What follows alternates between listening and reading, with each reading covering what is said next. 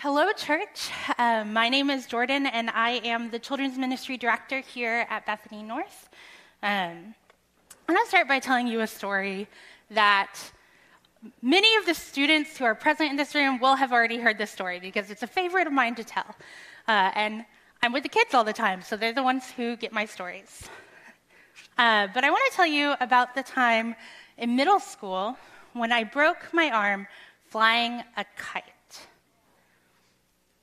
I purposely put it that way. You can laugh. It's supposed to be funny. Uh, so here's what happened. My, uh, it was a couple of weeks before school was starting. I was in a summer orchestra thing through school. Uh, and my mom had already gone to work with my younger siblings, and my dad was going to drop me off at the school for our practice on his way to work. Uh, we get there, and there is no one at the school. It turns out that my orchestra teacher was sick with the flu and had canceled, and we had somehow missed that memo. Uh, so my dad did not have enough time to take me back home. So instead, he had to take me to my mom's work. Now, here's the thing. At the time, my mom worked at a gym in their like kids center, uh, hanging out with kids while parents were working out. And they had an age limit of kids up to 12. And I was 13. Uh, I did not want to be there. But my dad didn't have time to take me home. It would have been way out of the way, and my mom's work happened to be on the way to his work. So I got dropped off. I'm there with my mom and all my younger siblings, and I am beyond annoyed. Luckily, my mom only had a couple hours left of her shift, so I wasn't there fuming for too long, but like, did not want to be there. And my mom was doing a craft with some of the kids where they were making these kites, paper kites. And my brother ended up making one. And so when it was time to leave on the drive home, he spent the entire drive home asking me to help him fly his kite. Uh, like, the entire drive. And I told him no multiple times. I didn't want to. I was still upset that I had to even be in the kids' club because I wasn't a kid anymore. Uh, but he would not relent. And so I finally said yes. And so when we got home, uh, we went down to, we, our house was between two cul-de-sacs. And so we went down to one of those cul-de-sacs, and I started running with the kite. And apparently, I was running fast enough that it looked like it was flying. And he really excitedly was like, Jordan, Jordan, you have to look. Look at the kite. And so I turned. I'm like running backwards with this paper kite, right, in the middle of the street. Just as I get even with a house a few doors down from us that was pretty notorious, like party house. We saw lots of people come and go living in that house. There was always a lot of loud music, a lot of like drinking in the front yard, and I tripped over an empty beer bottle.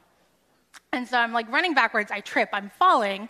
My instinct is to turn to catch myself, which generally is a good instinct, but it did not happen fast enough. And so instead, my wrist slammed into the curb on my way down. And that's how I broke my arm.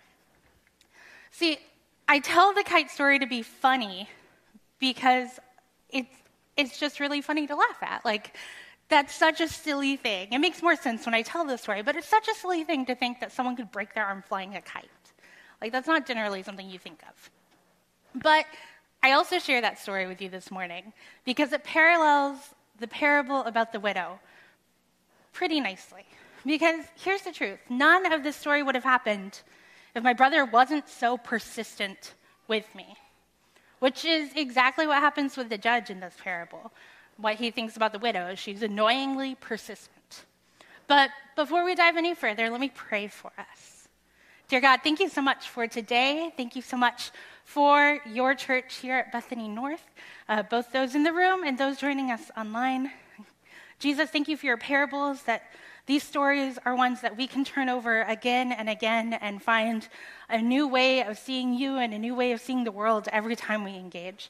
And so, God, we ask that you open our eyes and our ears and our hearts to hear what you have to say to us this morning. It's in your name we pray. Amen. So, getting back to the widow and the judge. Verse 1 uh, from this reads that Jesus told his disciples a parable to show them that they should always pray and not give up.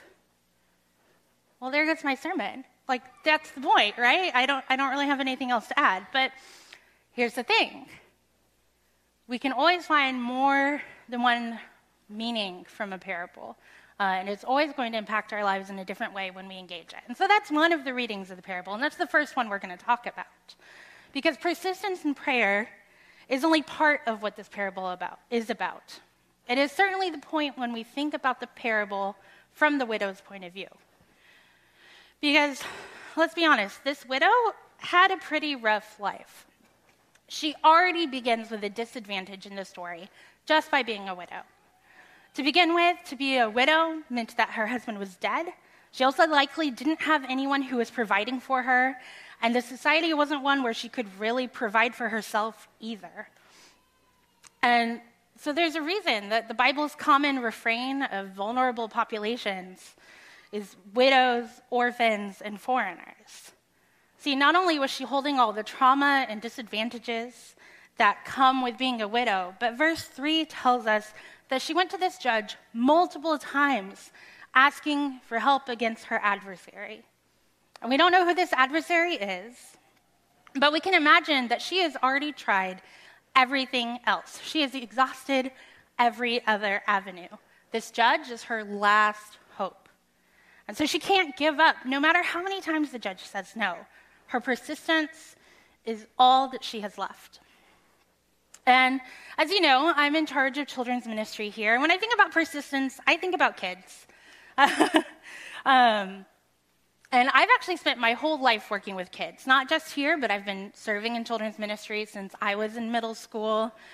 Uh, I'm the oldest of six kids. You can kind of say I was raised to be good with kids. And kids are the first thing I think about when I think about persistence, especially when you think about the question why. Once kids learn the question why, persistence doesn't end. and I'm sure I'll, most of you in this room know that from experience. um, and, you know, it makes sense that the widow and kids have this common trait of persistence. Because when you don't have as much agency as people around you do, persistence, persistence is the currency you use to make sure that your agency is heard. And so you see that a lot with this widow. You see that a lot with working with kids. But one of the things I've noticed that there isn't persistence when it comes to kids is when it comes to prayer. Unless, of course, you count their persistence that it needs to be me or another adult who does the prayer. They don't ever want to pray. And it's interesting because if I'm honest with you, I don't think it's just kids who are hesitant to pray. I'm sure that there are plenty of us who feel hesitant and uncertain about prayer at some point in our lives, maybe even this morning. And I think the reason that's true is because it's so easy to make prayer so much more complicated than it needs to be. Like, you have to make sure you do these 87 steps exactly correctly, or you've failed at prayer, or it just becomes another task on our to do list, or it's because we see prayer as the same way that we see making a wish list to send to Santa Claus. Um, but the truth is that prayer is so much more simple and so much more costly than we make it out to be. Prayer is so much more simple because what prayer is at its heart is relationship with God. See, it's about having a conversation with God. It's not one sided, it's about relationship. It is a back and forth between you and God. It involves active participation from both you and from both and the Holy Spirit. And if that still feels like too much, Jesus taught us how to pray. In Matthew 6, Jesus gave us the Lord's Prayer. He started by saying, This then is how you should pray Our Father in heaven, hallowed be your name. Your kingdom come, your will be done on earth as it is in heaven. Give us this day our daily bread and forgive us our debts as we forgive our debtors and lead us not into temptation, but deliver us from evil. See, there's so much community within this prayer and in the history of the Lord's Prayer. After all, this prayer has been prayed by millions of people over thousands of years. You're not alone when you pray the Lord's Prayer. And so prayer connects us relationally with God, but it also connects us relationally with each other. Prayer is simple because it's like sitting down to coffee with your best friend to catch up. But prayer is also so costly. Because prayer is about relationship, and relationship with God changes us. If you look at the Lord's Prayer again, Jesus said, Your kingdom come, your will be done, on earth as it is in heaven. See, that's not something that you can ask for unless your heart has been aligned with God's heart, unless your desires have become aligned with God's desires. Prayer with God is costly because having a relationship with God is costly because it changes everything about us. It changes our hearts, and that changes our lives. Because when our hearts are changed, our lives are changed too. And if prayer, prayer truly brings about changed hearts and lives, then it's important that we take another look at this parable because it's not the widow whose heart was changed in this story. You see, the most common interpretation of this parable is to put ourselves in the role of the widow and put God is the judge, encouraging us to be persistent in our prayers to see justice come. But what if the roles are reversed? What if instead we see ourselves in the role of the judge? How does that change how we read and respond to this parable? Well, if we think of the story about how I broke my arm flying the kite, it's pretty easy to put my brother in the role of the widow and myself in the role of the judge. I did not have to listen to my brother to help him with his kite. He would have been mad at me, but I probably would not have ended up with a broken arm that day. Uh, in fact, much like our judge, who originally told the widow no, I originally told my brother no. And it was only through his persistence that my no changed to a yes. And here's the thing I have a much better relationship with my brother than it sounds like this judge does with this widow. But the judge, just like I did in the kite story, has a lot of agency in this parable. Verses 4 to 5 say that for some time he refused. But finally, he said to himself, Even though I don't fear God or care what people think, yet because this widow keeps bothering me, I will see that she gets justice so that she will not eventually come and attack me. See, the judge spent a good amount of time saying no before he said yes.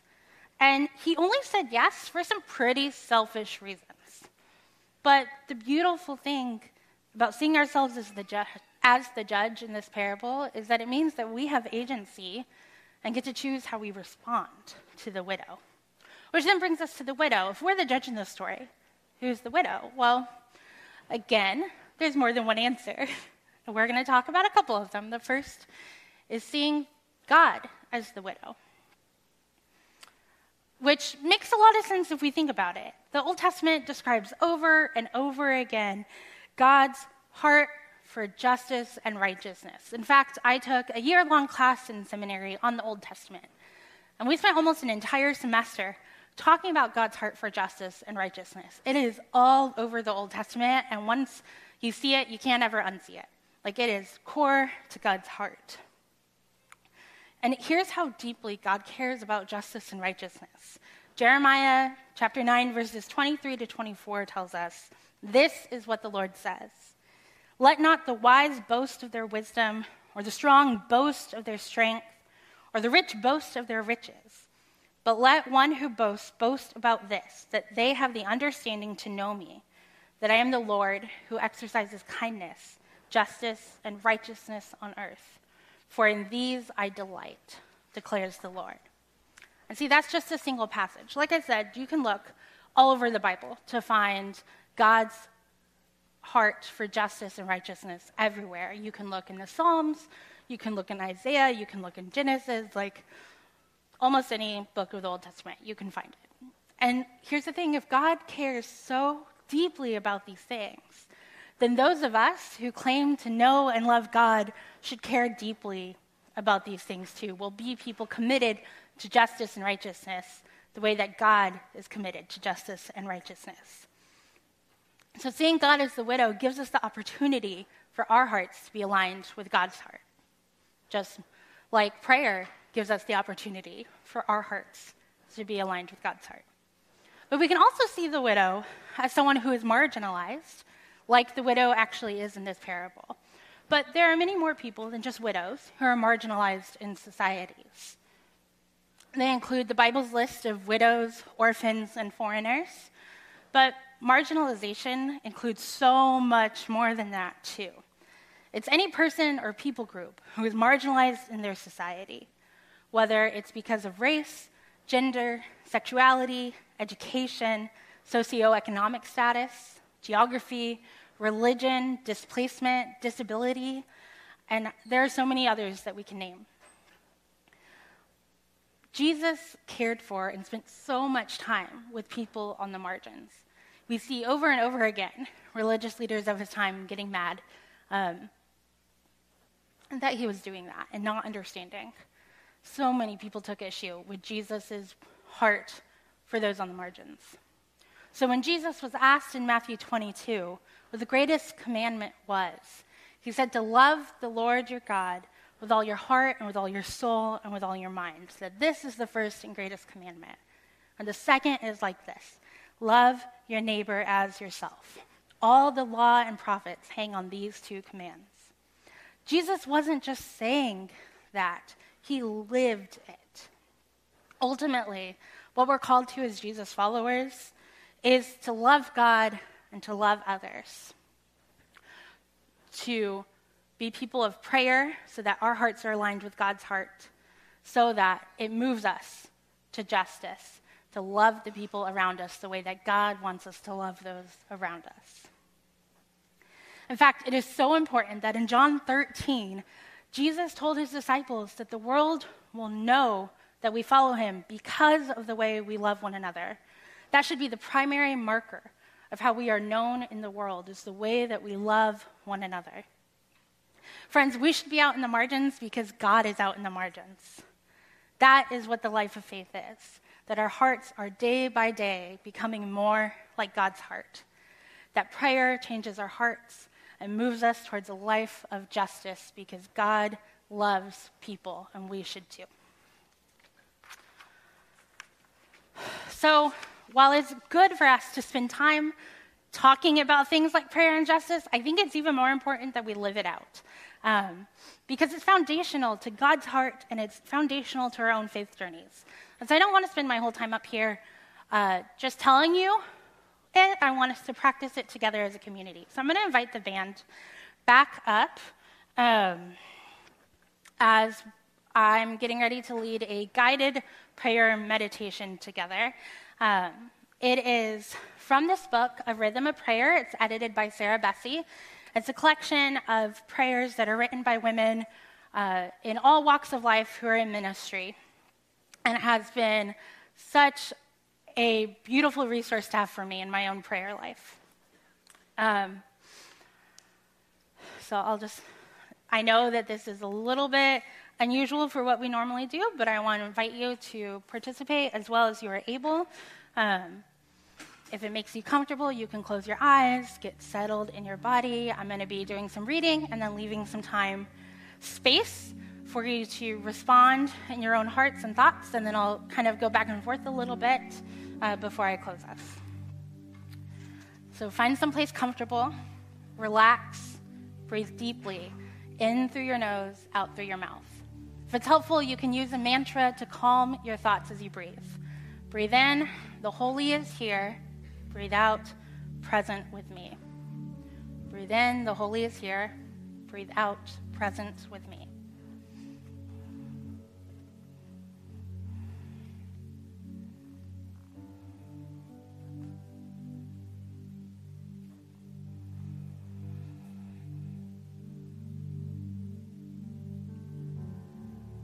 Close your eyes. Picture yourself sitting in a place, real or imaginary, that gives you joy. Notice your surroundings. What are you sitting on? Do you smell anything? What do you hear, taste, see, feel?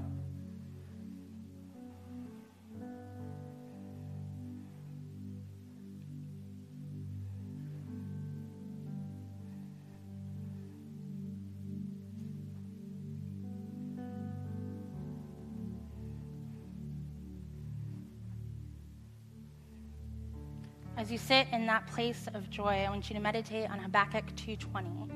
Uh, you can use this verse as a mantra in rhythm with your breaths. Breathe in, The Lord is in his holy temple. Breathe out, let all the earth be silent before him.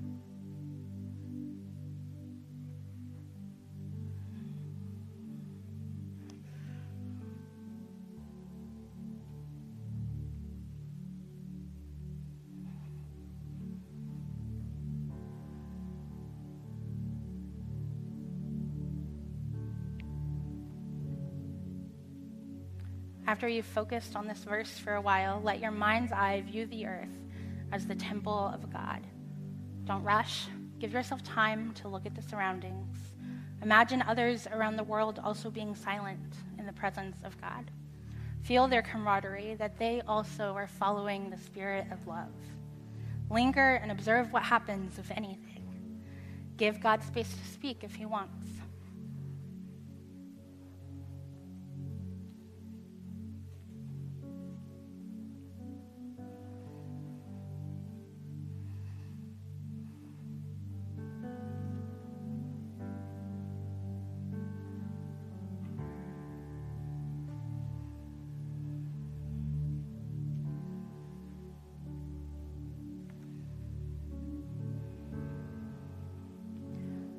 Now imagine God comes and sits or hovers nearby. Where is he in relation to you? How does it feel? In this space, pray whatever comes to mind. Ask questions, make petitions, sit in awe, get angry. If you want, make space for God to converse with you, or don't.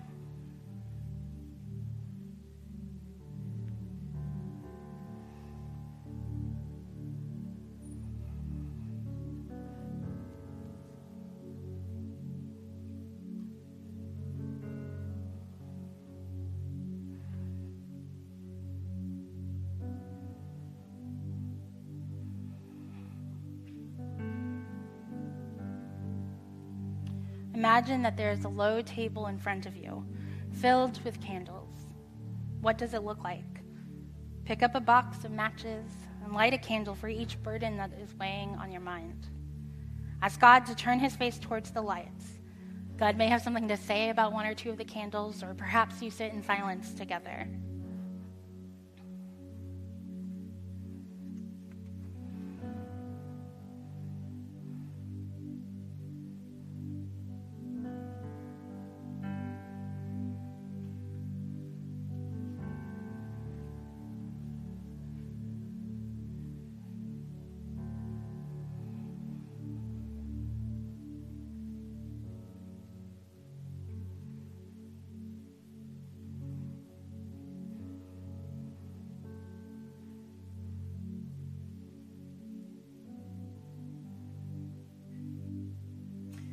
Feel God's love and enjoyment of you.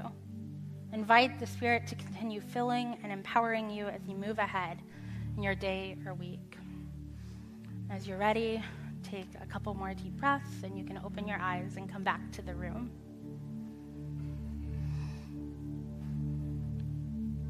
The first time I did this guided meditation, when I got to the table, I had a lot of candles to light.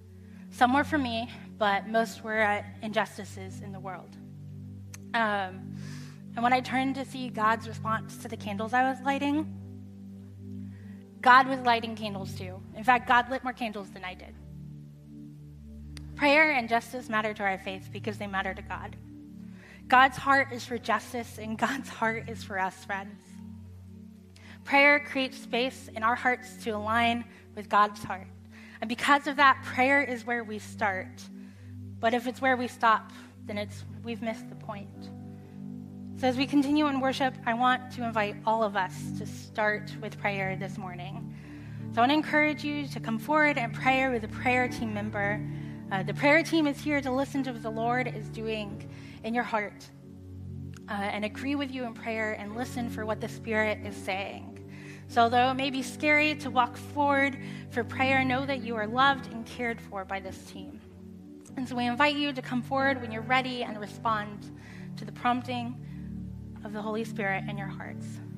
So, come, friends, let us continue in worship together.